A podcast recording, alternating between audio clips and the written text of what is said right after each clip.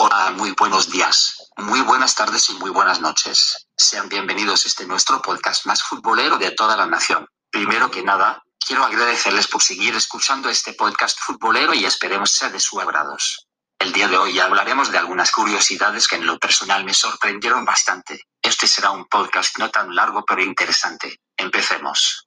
Además de ser uno de los deportes más populares del mundo, el fútbol es un hecho social. Hablamos todo el tiempo de fútbol, usamos metáforas del fútbol en nuestra vida cotidiana, comparamos situaciones del fútbol con situaciones de la vida real. En fin, el fútbol es mucho más que un juego, mucho más que un deporte. Número once. La final del Mundial dos mil veintidós será en una ciudad que no existe. Falta bastante para el Mundial de FIFA de Qatar dos mil veintidós, sin embargo, ya está todo pensado para su desarrollo. Una de las cosas más curiosas es que ya está prevista la ciudad sede de lo que será la final, la ciudad de Lusail, que aún siquiera existe. Número diez. Muchísimos jugadores de fútbol se lesionan al festejar un gol. El gol es el momento más emotivo del fútbol. Curiosamente, muchísimos son los jugadores que se lesionan al festejar ese momento. Más precisamente, uno de cada veinte lesiones en los jugadores ocurre cuando algo sale mal en un festejo. Número nueve. Brasil dos mil catorce y la violencia de sus ciudades. Ocho de las doce ciudades anfitrionas donde se desarrolló el Mundial de Fútbol de Brasil dos mil catorce se encuentran nada más ni nada menos que entre las cincuenta ciudades más violentas del mundo. Número ocho. El partido con más goles de la historia del fútbol.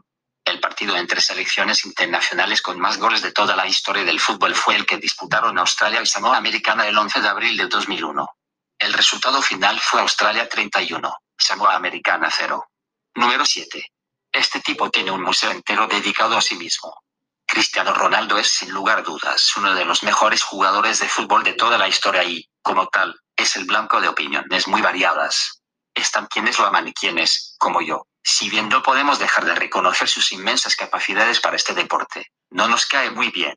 Entre otras razones, por cosas como estas, el tipo inauguró en dos mil trece un museo entero sobre sí mismo. Número seis. El jugador profesional más joven del mundo. Como todos sabemos, el fútbol es un negocio como ningún otro y genera muchísimo, pero muchísimo más dinero de lo que puedes llegar a imaginar.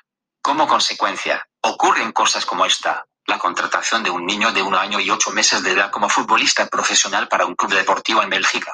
Número cinco. El primer partido televisado de la historia. El primer partido de fútbol que fue transmitido en vivo por televisión fue en mil novecientos treinta y siete.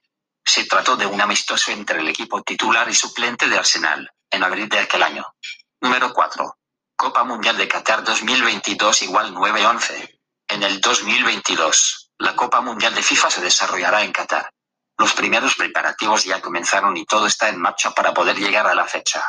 La cuestión es que, según los expertos, dejar todo listo para este Mundial se llevará más vidas que las del ataque terrorista del nueve once. Debido a las pésimas condiciones de trabajo y la mala infraestructura. Número tres. En mil novecientos noventa y ocho, un rayo mató a un equipo entero en el campo de juego. La tremenda desgracia ocurrió en octubre de mil novecientos noventa y ocho, en la República Democrática del Congo. El juego se desarrollaba en la ciudad de Kasai durante una fuerte tormenta eléctrica, cuando una fuerte descarga cayó en el terreno y mató a once jugadores en un instante, dejando a otras treinta personas con heridas graves.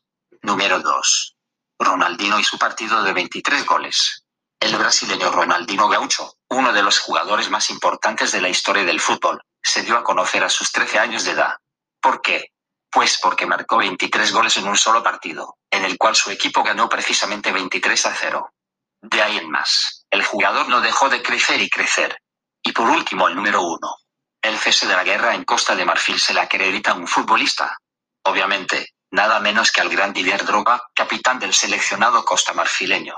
Costa de Marfil estuvo en guerra durante cinco años, entre las fuerzas del norte, rebeldes, y las del sur, gobierno.